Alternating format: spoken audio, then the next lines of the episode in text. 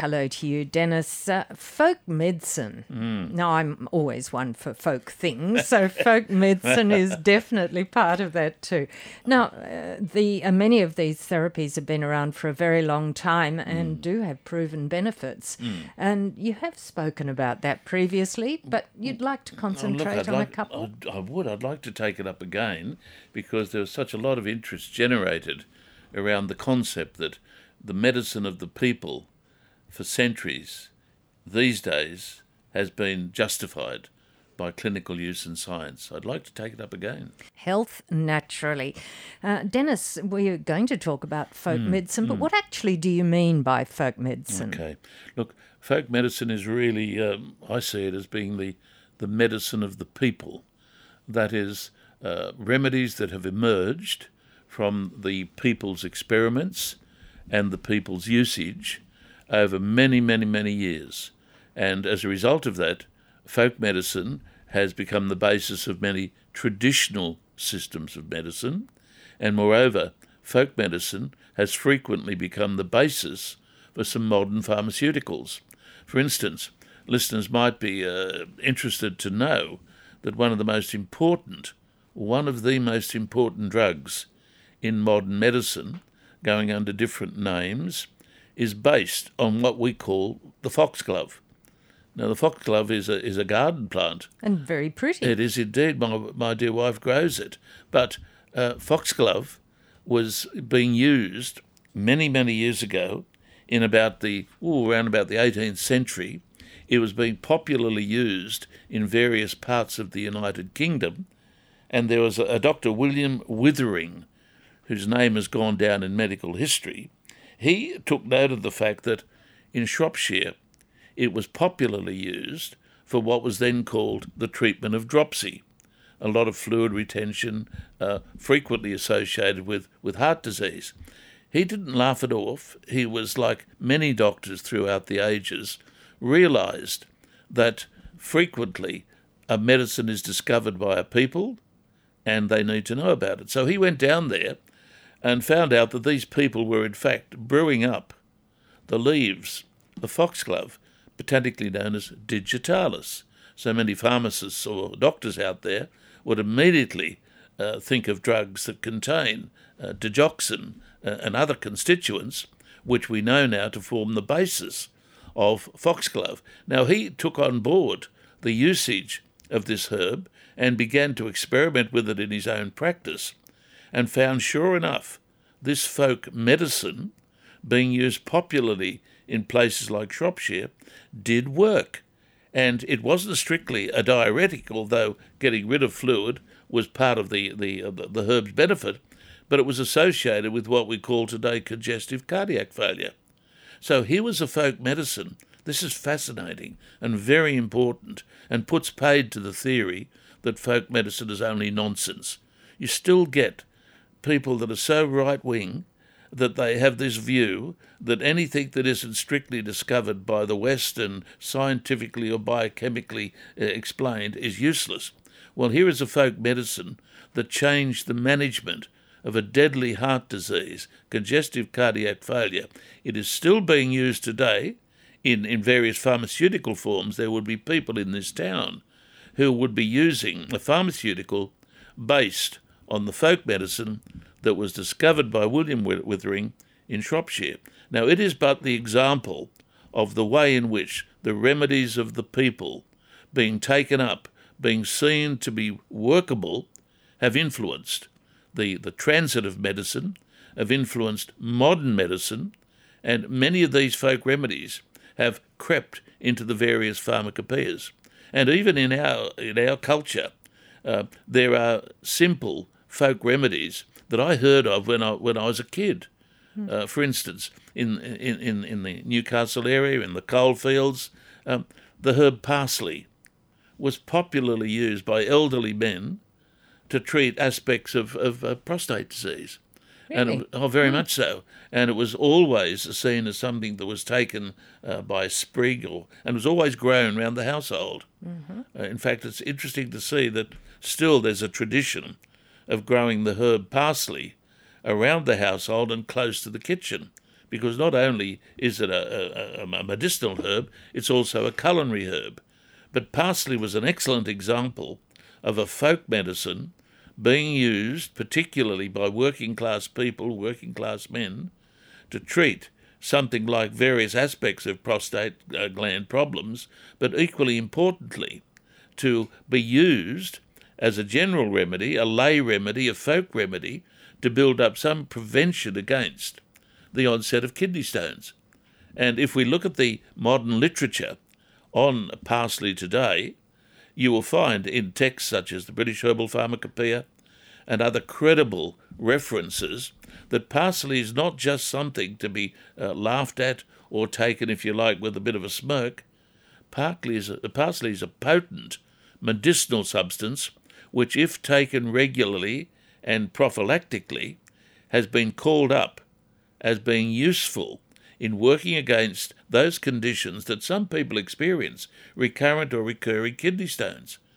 Uh, the literature puts forward the, the view and the clinical experience that parsley used regularly prophylactically can be of use in lessening the incidence of this wretched recurrence that some people suffer from. So there's a good example of one of the most popular, uh, one of the most common herbs uh, finding its way into folk medicine, probably brought from its traditional use in the UK when the first settlers arrived here, taken up by what a lot of working class men who would have come from working class areas in the UK, particularly miners and, and, and those sorts of people, brought that tradition with them. I knew of it when I visited my relatives in Stanford Merthyr and, and, and Kurri Kurri. It was well known then that parsley was uh, granddad's remedy. I didn't know what it was used for, but I do understand now why it would have been used. Yeah, so there is but one example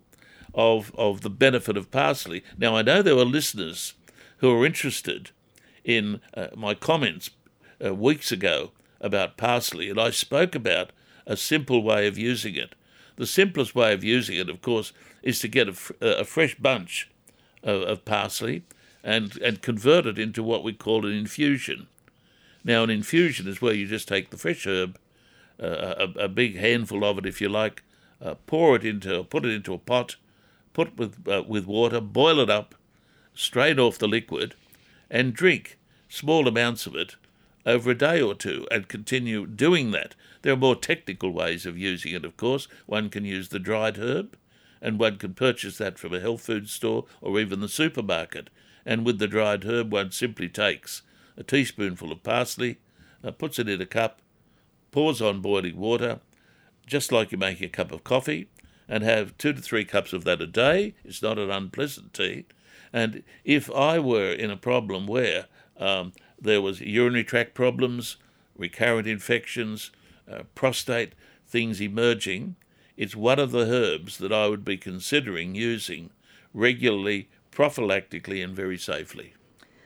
That's interesting, Dennis. Well, it is interesting because, mm. again, when you say parsley, think, uh, people think, oh, yes, well, uh, come on, parsley, parsley. Look, like, like Ogden Nash, parsley is ghastly. okay. but in fact, it's there for a reason. Oh, look, I, I, uh, I, I, I, checked up uh, the last time I spoke about parsley, and it was called up in multiple ways. I've spoken about its use in what we call uh, uh, prophylaxis against uh, what's called calculi, uh, but really uh, kidney stones. But it's more than that. it is a useful device also to work with other herbs in building up resistance to urinary tract infections. We say a lot about urinary tract infections on this program because it is a very, very common condition. And in my opinion, in my opinion, the, the herbal management of UTIs, as they're called, is very, very competitive with some mainstream approaches. Mm. Now, one of those herbs is parsley. This is Health Naturally on 2NURFM. Daryl has given us a call. Daryl, you've got a question about some of the things that Dennis is talking about. Yeah, hi. Um, Dennis, you used the word prophylactically yes, yes. and then prophylact Laxus. yes. Now that's nothing like I understand the word to mean. Can you sort of tell, Yeah, tell okay. us in on what you're talking about? Prophylactically means preventative. In other words, you, Okay. you can take something, if, if you're getting, say, things like recurring uh, kidney stones, what, what would be useful would be to see parsley as a remedy that could have prophylactic benefits, that is, preventative benefits. Um, so, uh, using par- parsley would be seen as a prophylactic possibility, a remedy that could be used to stop the development or the recurrence of a program. Okay, that fits in with, with what I understand the word to mean. Yep, So, well, yeah, but, yep. Pro, pro, prophylax, prophylaxis is the noun, uh, or prophylactic is the adjective, but they both refer to using something, and it applies also to mainstream medicine. You can take uh, uh, medication from your doctor, which has a prophylactic effect, and you can use herbs, simple herbs, with potential prophylaxis against various conditions. Parsley, I'm putting forward, is an, un- an underrated and underestimated simple folk medicine that was known very, very well uh, to be beneficial to the kidney, to the urinary tract, and for the prostate. And uh, I think today uh, it's a time to look at some of these folk remedies and see that they do have clinical usage, and we should perhaps reconsider them. Okay, so if you made that infusion, Yes. um, how much would you drink like a day? You said you said Okay. it over a couple of days. Okay. In fact, what I have here is is uh, just a, a brief recipe, if you like, from one of my texts about making up parsley tea, and I'll go slowly so that you can uh, perhaps note it, and other listeners might note it. And this is based on uh, the fresh herb, uh, and it basically says this: take a fresh bunch, a fresh bunch of parsley, put it in a saucepan, and add two pints of water and you bring it to the boil and you simmer it, not for very long, about 10 minutes, Okay. right? Then you, you uh, stand and let it c- cool, and then you strain it. And you drink two to three cups of that a day. Okay. And, and for a general maintenance, uh, when there are no symptoms, the recommendation is that you take just one cup of that simple infusion of what's called parsley tea, a fresh bunch, say a handful, what you buy from the supermarket or what you pull out of the garden, a decent handful of it. Um, throw it into a pot or a saucepan, pour on what used to be we refer to as two pints of water, bring it to the boil, simmer it for about 10 minutes, no more than that, otherwise you'll drive off a lot of the actives. Once you've once you've done that, let it stand until it's cool, and from that preparation you drink say about 3 cups daily if you have symptoms, but if there are no symptoms, well, a cup a day. Okay, then thank you for that. Yeah, pretty simple stuff. And that's great, Daryl. Thank you for ringing in with that question. A lot of the things you talk about, Dennis, are in fact uh, you recommend that they be used prophylactically too. Absolutely. In So fact, that's I think this is one area that needs to be emphasised. This in no way at all is uh, bypassing the benefits of mainstream medicine, but what we're talking about frequently in this program of doing things ourselves that might lessen our need to resort to medical or pharmaceutical treatments. Yes, and Hmm. parsley. Yes, so you've talked about parsley tea. Is it also useful if you chop up parsley and put it course, on of course, salads of or course. sauces or Uh, It, it doesn't really matter. Doesn't the, matter the, the only thing would be um, if you're going to use parsley therapeutically. Say you're a listener out there who uh, is impressed with the potential of parsley, uh, putting it on or chopping it up uh, and putting it on your food, good as that might be, but it would be a fairly occasional episode, wouldn't it? well, that's true. So if if you're a if you're a, a, chap who's wanting to improve his, his urinary stream and he want he's battling against a bit of prostate enlargement, uh, to get any benefit from parsley, you'd have to be a regular user of say parsley tea or parsley extract. Keep in mind that professional practitioners, pharmacists and herbalists, etc., use parsley in what's called a liquid extract form. That is where the herb has been uh, if you like, pharmaceutically extracted and converted into a particular strength. But here we're talking about folk medicine, the medicine of the people, things that people can do, and things that have been done for a long time. Keep in mind, this was a much more popular remedy uh, decades ago, particularly uh, amongst working class people. Health Naturally with Dennis Stewart. Sue has rung in from Raworth. Sue, you've got a question about vertigo. Yes, I do. Um, good afternoon, Dennis. Hello, Sue. Look, I had an experience with vertigo um, a few weeks ago, and I never mm. ever wish to have it back again. Oh, Is dear, there dear. Mm. that I can take to prevent it, or do I just have to wear it and hopefully, uh, hopefully it doesn't come okay. back? First of all, Sue, uh, you have seen your doctor about it? Yes, I've had brain Okay. scans. I've had all the Good, tests. Good, good, good. I think that's important because uh, vertigo can be associated with uh, some conditions uh, that really require medical treatment.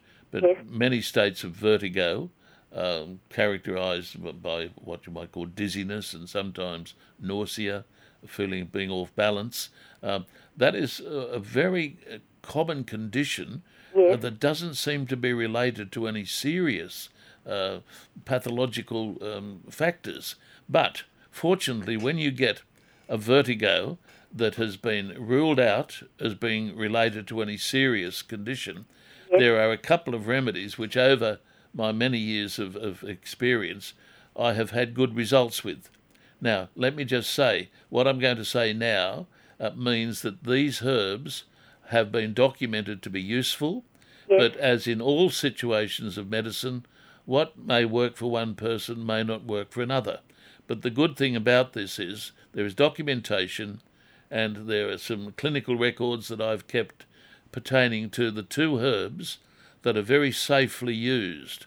Yes. The first one is a herb that I occasionally mention on the program, and it's a European herb called wood betony. Wood, W O O D, betony, B E T O N Y. Wood betony, botanically known as Betonica, B E T O N I C A.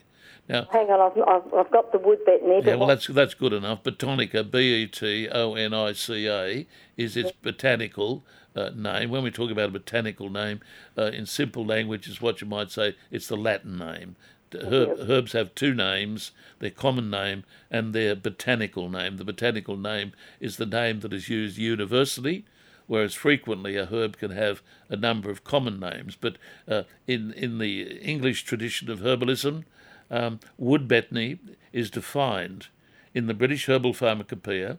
Now, why do I mention the British Herbal Pharmacopoeia? Because, as I've said on the program before, it has become, since 1983, one of the major authoritative texts in modern herbal medicine, with an editorial panel comprised of doctors, pharmacognosists, pharmacologists, and medical herbalists.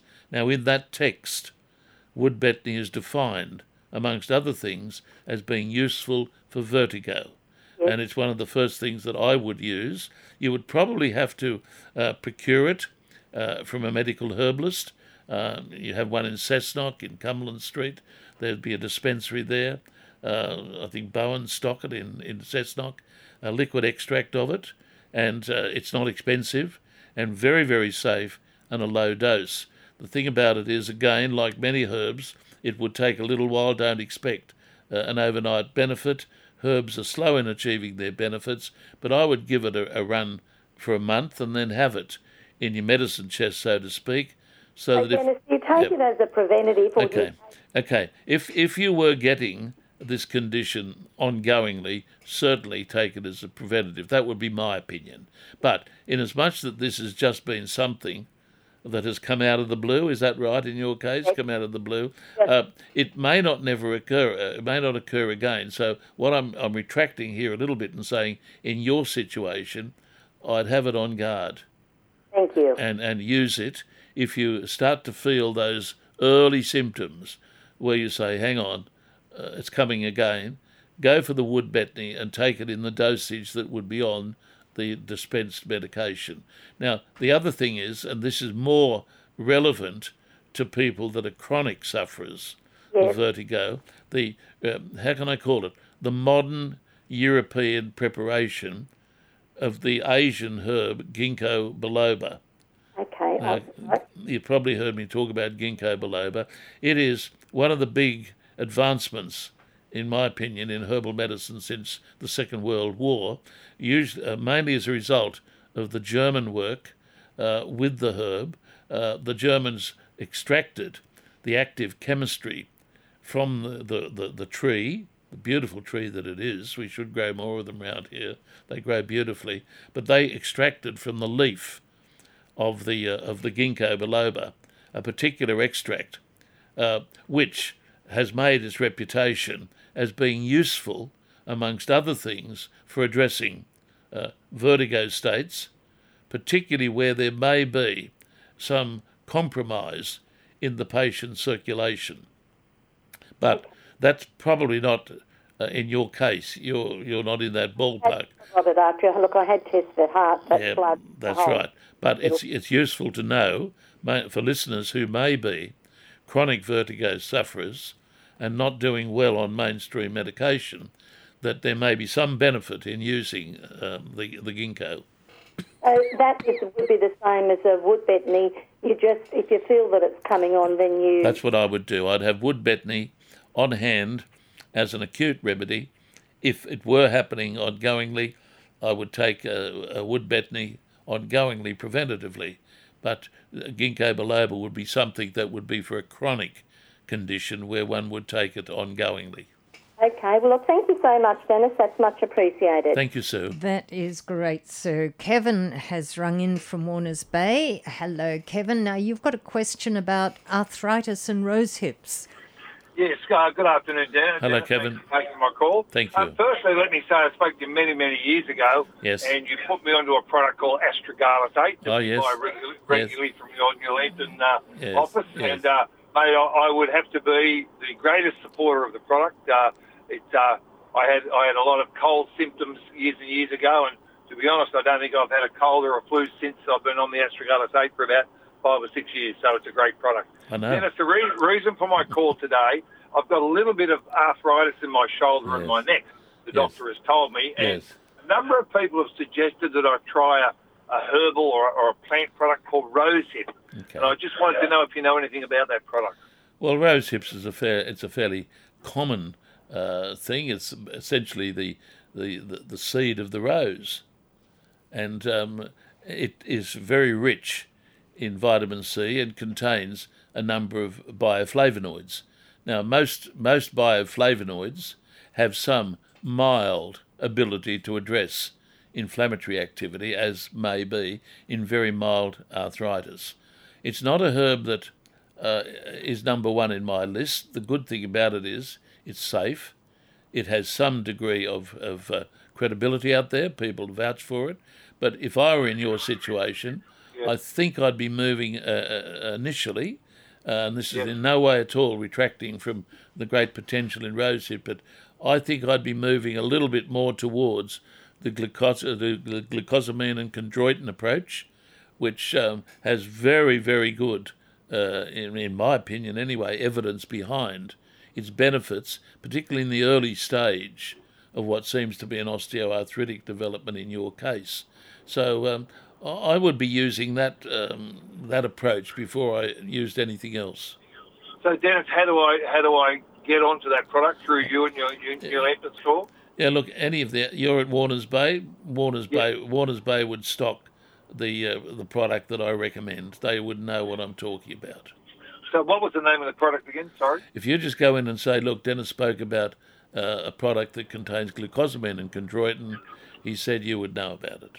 Okay, all right. No, I appreciate that, and uh, thanks for very much for your help, and love listening to your show over Friday afternoon. Thank you, Kevin. To NURFM's Health Naturally. And uh, Dennis, we have a call. Peter has rung in from Lemon Tree Passage. Peter, it's a problem that many people do suffer from constipation, yes? Yeah, Dennis, uh, I have cancer. I had Yes. uh, chemotherapy two months ago. Yes. I've been constipated ever since. I'm going in for surgery on the 9th of May, Yes. and they'll be removing some intestine to create an air bladder. Okay. Yes. Yes. So I, I want to get it cleared up before then. When are you going into hospital? 9th of May. Yeah, look, it's uh, very close to when you go into hospital. I think that anything that I recommended uh, would be perhaps. Um, I wonder whether it would be active enough before you went into hospital. What? Let me ask you. Uh, let me ask you a few questions, Peter. Uh, have you discussed your problem with with your doctor? No. I discussed it with the doctor the other day, yeah. And uh, take Movicol. Movicol. Look, to be fair, Movicol has a really good reputation.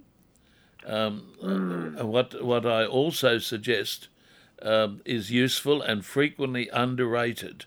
Let me say underrated. Hmm. A simple remedy, but very well documented. Now I'm talking about olive oil. Now I'm not hmm. talking. I'm not talking about castor oil. I'm hmm. talking about olive oil. Now, if you look at the technical literature with reference to olive oil, one of its uses is in addressing constipation, where the um, the extra virgin olive oil is taken in about a 30 ml dose. Now, there's a, a, an explanation as to how that works. It works in some ways as what's called a lubricating cathartic. The oil working its way through the system precipitates uh, easier bowel function. It's a food, so it's unlikely to complicate anything. And in my opinion, it could work uh, in conjunction with Movicol. That's my opinion. So I think Yeah. rather than rec- recommend anything more sophisticated than that, uh, work with what your doctor has said. That I've been taking preparation. Instead of the Movicol, though. Yes, beg your pardon. I've been taking Actilax instead of the Movicol. Uh, I'm not quite grasping you. I've on been that. taking Actilax instead of Movicol. Okay. Uh, now, is your is your doctor up to speed with that? No, not really. Well, I think you should be working with your GP in this case, particularly seeing you have a medical procedure coming up, and uh, the use of olive oil might be useful in that context as well. All Okay. right. Thanks, Peter. Thanks, All the best. Bye then. Uh, yes, all the very best with that. Lynn joins us now from Maryville. Lynn, uh, yes, you're you've got a question about hay fever, yes? Yes. Uh, look, for years I've had problems about twice a year, and it goes on for about four months. Oh, dear, So about dear, dear. eight months of the year, I'm Yes. troubled by in what's now been diagnosed as environmental hay fever. Okay. Um, and I had my sinuses operated years ago, Yeah. um, but I suffer from a postnasal drip.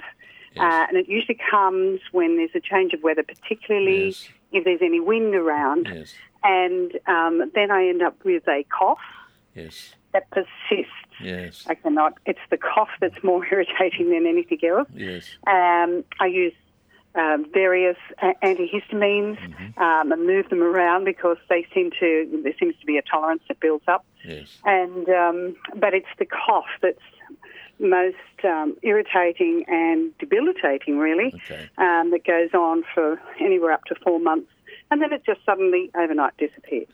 Lynn, is, Um, is, is the cough productive?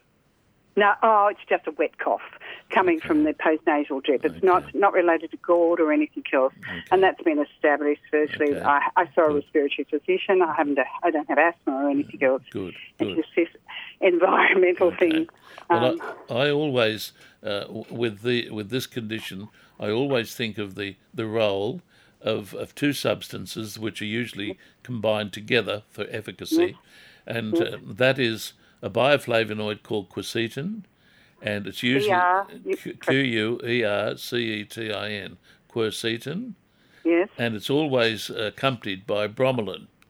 Uh, Yes. Bromelain is renowned for its benefits uh, in Yes. upper respiratory tract uh, catarrhal or inflammatory conditions, and, and quercetin has some powerful progressive antihistamine benefits, even though it is a natural substance.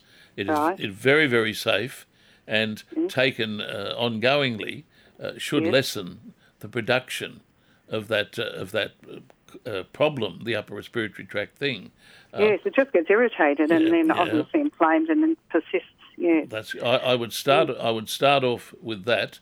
With reference to the cough condition, uh, there are a number of herbs that are looked at for what be, which uh, might be called an irritable cough syndrome, and uh, they range, and usually they're put together in a compound formula. That's what I do in my rooms, but one of the herbs is a famous European herb. I keep keep mentioning European herbs, but that's my my tradition and my training. But there's a, a remarkable herb called sundew, S U N D E W, and it's a low dose herb which is usually combined again with the well known herb thyme, T H Y M E.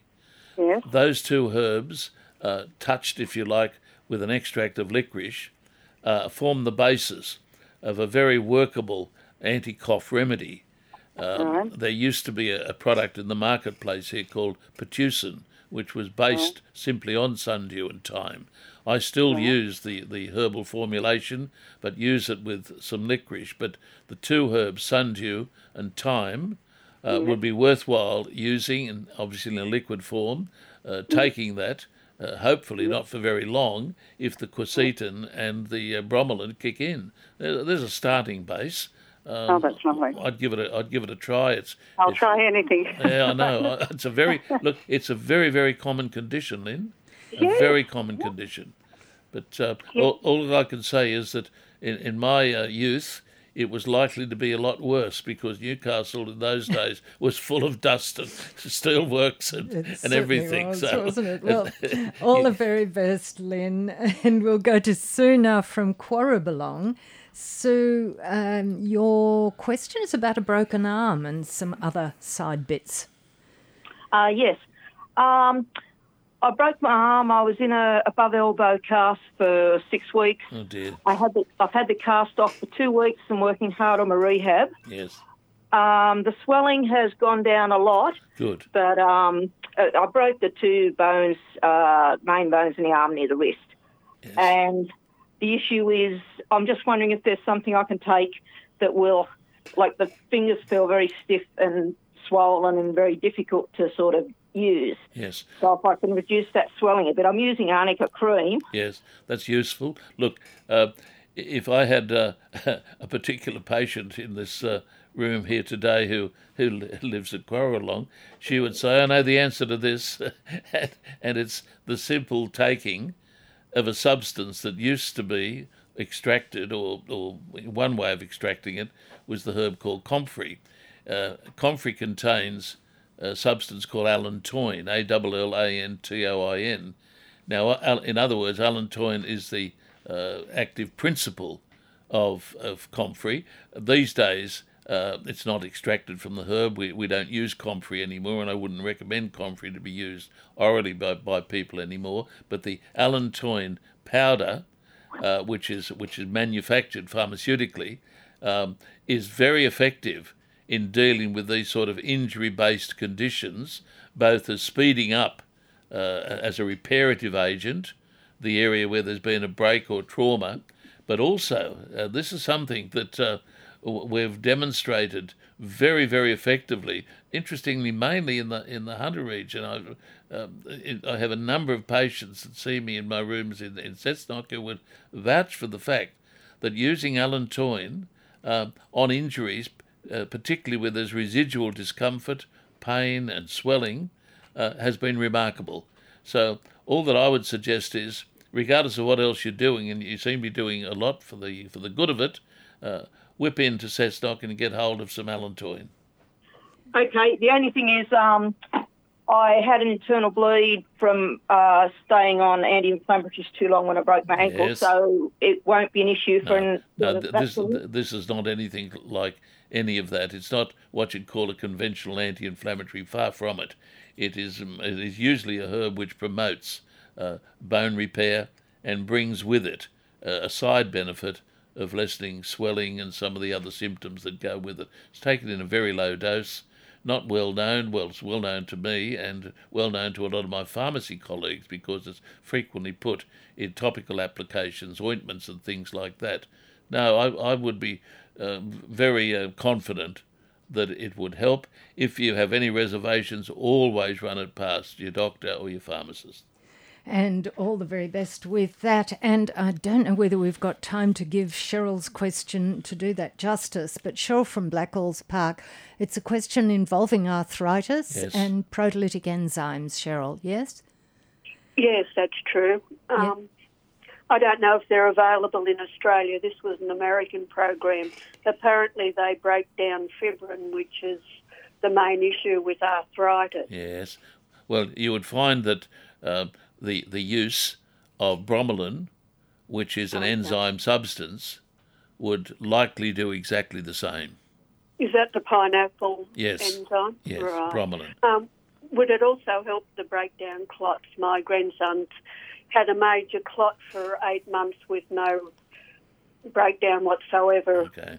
Look in the in the literature, one of the uh, cautions about using uh, this enzyme is that it may may um, it may may be associated with the clotting mechanism. I would be reluctant to recommend it without your running it past your doctor. If a patient uh, comes to see me who, who has clots, I would not prescribe it. But in your situation, it could be different. Uh, discuss with your GP or, or your pharmacist the potential benefit of bromelain and whether or not it would have any ramifications on, on the clotting mechanism. Excellent. That- so it will help with arthritis as well. Oh, yes, very much so. Ah, there you go. There's a line of, of activity to follow, action. Thank you, Cheryl, for your call. And that does bring us pretty Yeah. well to the end of Health Naturally today. Thank you to all our callers. And thank you to Dennis Thank you, Jane. Thanks for listening to this podcast from 2NURFM at the University of Newcastle. You'll find them all at 2NURFM.com.